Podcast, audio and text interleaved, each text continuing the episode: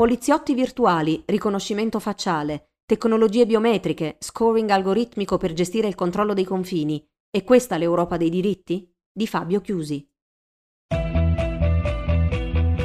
Ti piacciono i nostri podcast e apprezzi il nostro lavoro? Valigia Blu è un blog collettivo, senza pubblicità, senza paywall, senza editori.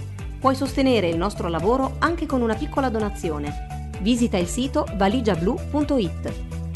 Valigia Blu, basata sui fatti, aperta a tutti, sostenuta dai lettori.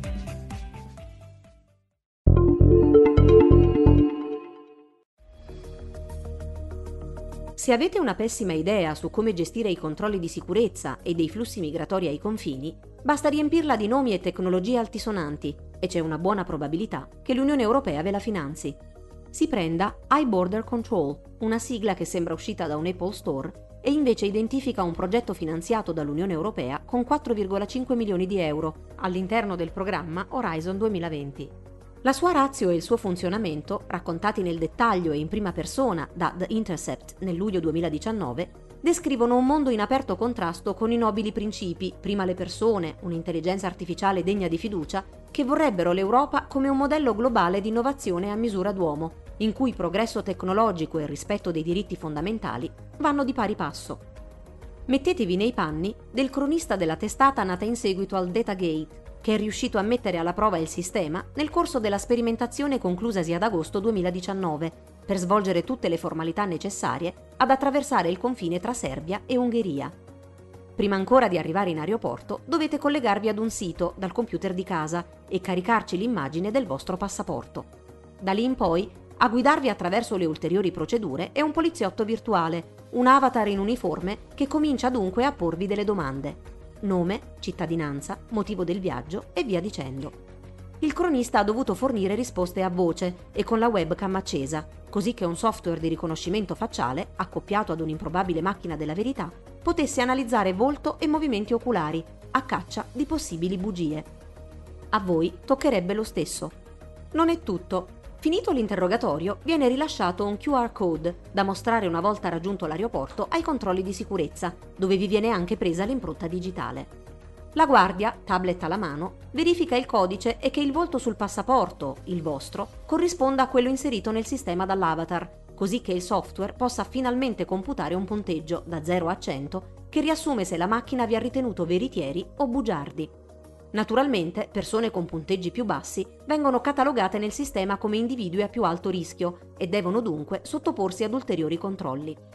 Poliziotti virtuali, riconoscimento facciale, tecnologie biometriche, scoring algoritmico, più che prima le persone, prima la loro riduzione in dati, più che Europa, Cina. Ma funziona almeno? Non nel caso del giornalista di The Intercept. Il nostro reporter, si legge, ha fornito risposte oneste a tutte le domande, ma è stato considerato un bugiardo dalla macchina, con 4 risposte false su 16 e un punteggio di 48.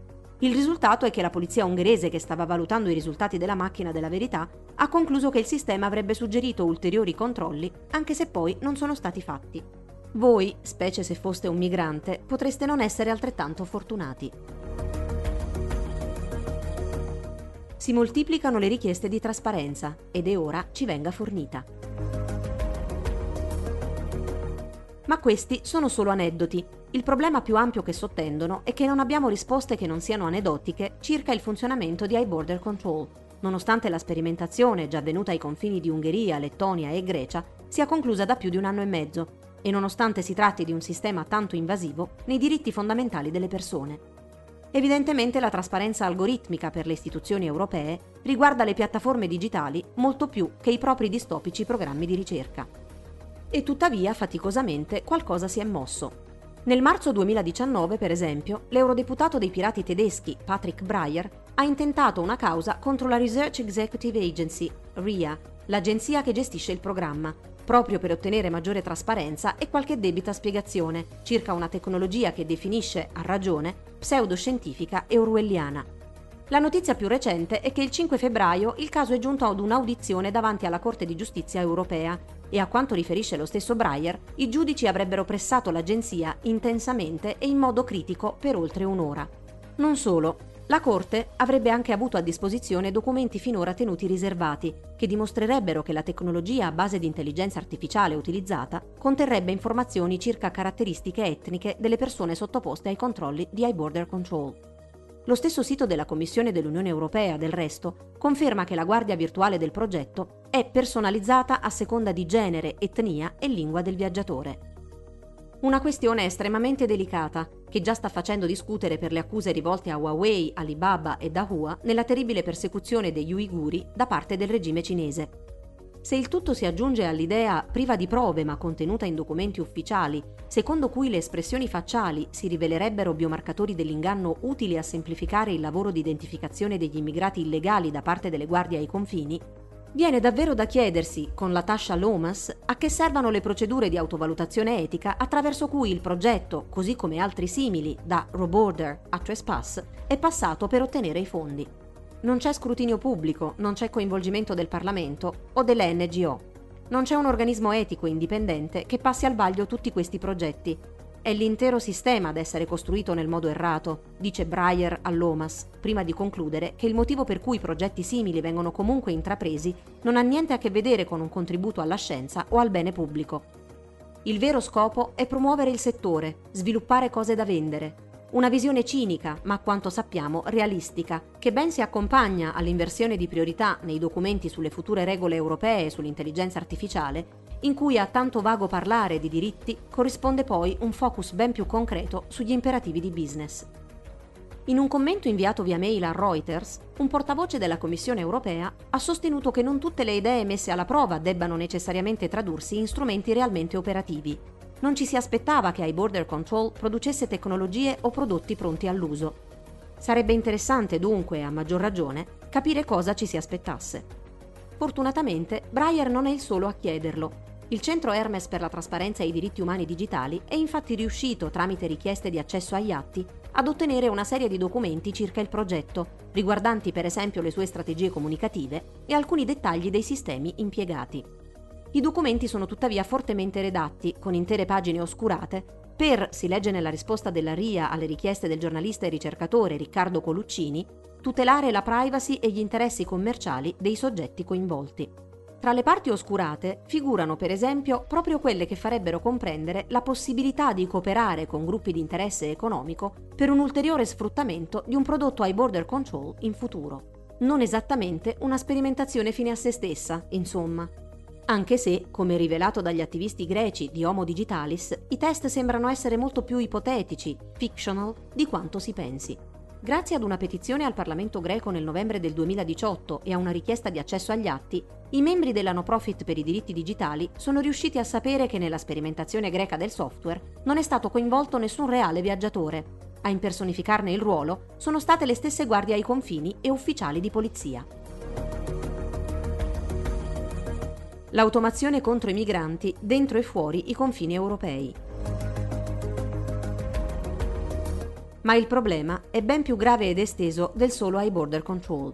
La mancanza di trasparenza riguarda infatti quello che ormai si configura come un vero e proprio ulteriore settore della sorveglianza, diffuso anche nel nostro paese e di cui l'Unione Europea si sta facendo addirittura soggetto esportatore al di fuori dei propri confini, fornendo potenti e controversi strumenti di controllo anche a paesi conosciuti per non rispettare i diritti dei migranti e dei propri cittadini. A illustrare cosa ciò significhi per l'Italia è stata l'attività di inchiesta di IRPI, che ha mostrato come a novembre 2020 il Ministero dell'Interno abbia chiuso un bando di gara per individuare il miglior sistema di riconoscimento facciale da utilizzare in tempo reale sui migranti. Si tratterebbe dell'ennesima evoluzione del sistema SARI, in uso dal 2017 dalle forze dell'ordine italiane. Nell'avviso esplorativo il Ministero sottolinea gli obiettivi di questo potenziamento, spiega IRPI, Utilizzare Sari Enterprise, che compara un volto a un'immagine presente nei database della polizia, anche per verificare l'autenticità delle foto nei documenti, e usare Sari Real Time, che permette invece il monitoraggio di stream video in tempo reale, come sistema tattico per monitorare le operazioni di sbarco e tutte le varie tipologie di attività illegali correlate, video riprenderle e identificare i soggetti coinvolti. Il tutto, di nuovo, avvantaggiandosi di fondi europei, questa volta per la sicurezza interna, e in più ignorando le richieste di chiarimenti del garante privacy. La questione è stata anche recentemente rilanciata a livello internazionale all'interno della campagna hashtag Reclaim Your Face, con precise domande circa numeri e usi dei volti contenuti nei sistemi utilizzati. Come ha scritto European Digital Rights, da tempo Wired Italia ha rivelato che 8 su 10 dei volti contenuti nei database usati da Sari appartengono a stranieri, anche se ancora non sappiamo quanti di essi siano migranti. Nel 2019 un rapporto di Data in Society, in collaborazione con CILD, Coalizione Italiana Libertà e Diritti Civili, aveva già messo in guardia le istituzioni, cercando di metterle al riparo da false ed illusorie soluzioni in odore di soluzionismo tecnologico. Cito testualmente. Le tecnologie e i processi coinvolti nell'identità digitale non forniranno soluzioni facili nell'attuale contesto migratorio e di asilo, le tecnologie basate sui dati di identità introducono un nuovo strato sociotecnico che può esacerbare pregiudizi, discriminazioni o squilibri di potere esistenti.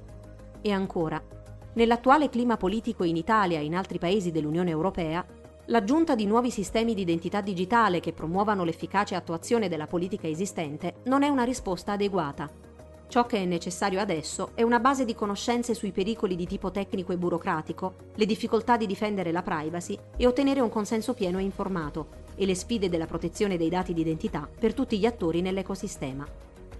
È stata poi Privacy International a rivelare lo scorso novembre come l'Unione Europea non si limiti a finanziare progetti di questo tipo entro i confini europei, ma che stia anche esportando sistemi di sorveglianza al di fuori dei propri confini. Specie a partire dalla crisi migratoria del 2015 e in concomitanza con l'ascesa di forze politiche a vario titolo definite populiste, ma sempre anti-immigrazione, l'Unione Europea ha preso ad addestrare, influenzare le norme e sviluppare database biometrici massivi nei paesi limitrofi, così da evitare che i migranti potessero raggiungerne i confini. Nel Niger, si legge, 11,5 milioni di euro sono stati destinati tramite un fondo europeo all'acquisto di droni, videocamere e software di sorveglianza, inclusi centri per intercettazioni e IMSI Catcher, un sofisticato strumento di sorveglianza in grado di condurre il monitoraggio indiscriminato di tutti i telefoni cellulari in una determinata area. Il tutto in un paese che reprime il dissenso e in assenza di tutele di legge. La Bosnia, dai cui confini continuano a provenire strazianti e ignoratissime immagini di migranti al gelo in condizioni inumane, ha ricevuto un sistema di intercettazioni dal colosso svedese Ericsson e strumenti di identificazione biometrica da NEC. Un sistema di videocontrollo automatico e intelligente è finanziato dall'Unione Europea al confine tra Ucraina e Bielorussia, con telecamere e scanner in grado di riconoscere le targhe dei veicoli in avvicinamento al confine e allertare le autorità con informazioni utili prima che vi giungano. Perfino in Libia, dove è tristemente nota l'organizzazione del sistema migratorio, l'Europa ha destinato oltre 42 milioni di euro nel 2019 sempre per i controlli ai confini. Insomma, come confermato anche dalle recentissime rivelazioni dell'inchiesta Lobbying Fortress Europe del Corporate Europe Observatory, un border industrial complex si sta facendo rapidamente e cocciutamente largo all'interno delle politiche europee, a suon di lobbismo da parte dell'industria della sicurezza biometrica e non sempre, di nuovo, in modo trasparente. L'inchiesta rivela 17 incontri organizzati da Frontex, l'European Border and Coast Guard Agency, con almeno 108 aziende del settore e una costante assenza, quella delle organizzazioni per i diritti umani. Secondo i documenti rivelati nell'inchiesta, diverse volte questi incontri diventano l'occasione in cui presentare e proporre nuove soluzioni tecnologiche alle autorità che pattugliano i confini, dai sistemi di riconoscimento e sorveglianza a piattaforme digitali smart di intelligence marittima, as a service e con analisi automatizzate, passando, si legge, per sistemi biometrici e di riconoscimento del battito cardiaco, per rivelare, per esempio, la presenza di individui nascosti all'interno di un camion. È questo il modello di umanità e civiltà, anche attraverso la tecnologia, che l'Europa intende esportare nel resto del mondo, nel nome del primato dei diritti e delle persone?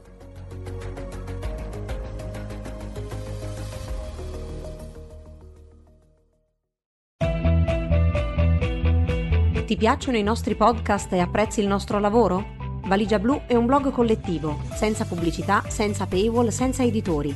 Puoi sostenere il nostro lavoro anche con una piccola donazione visita il sito valigiablu.it. Valigia Blu, basata sui fatti, aperta a tutti, sostenuta dai lettori.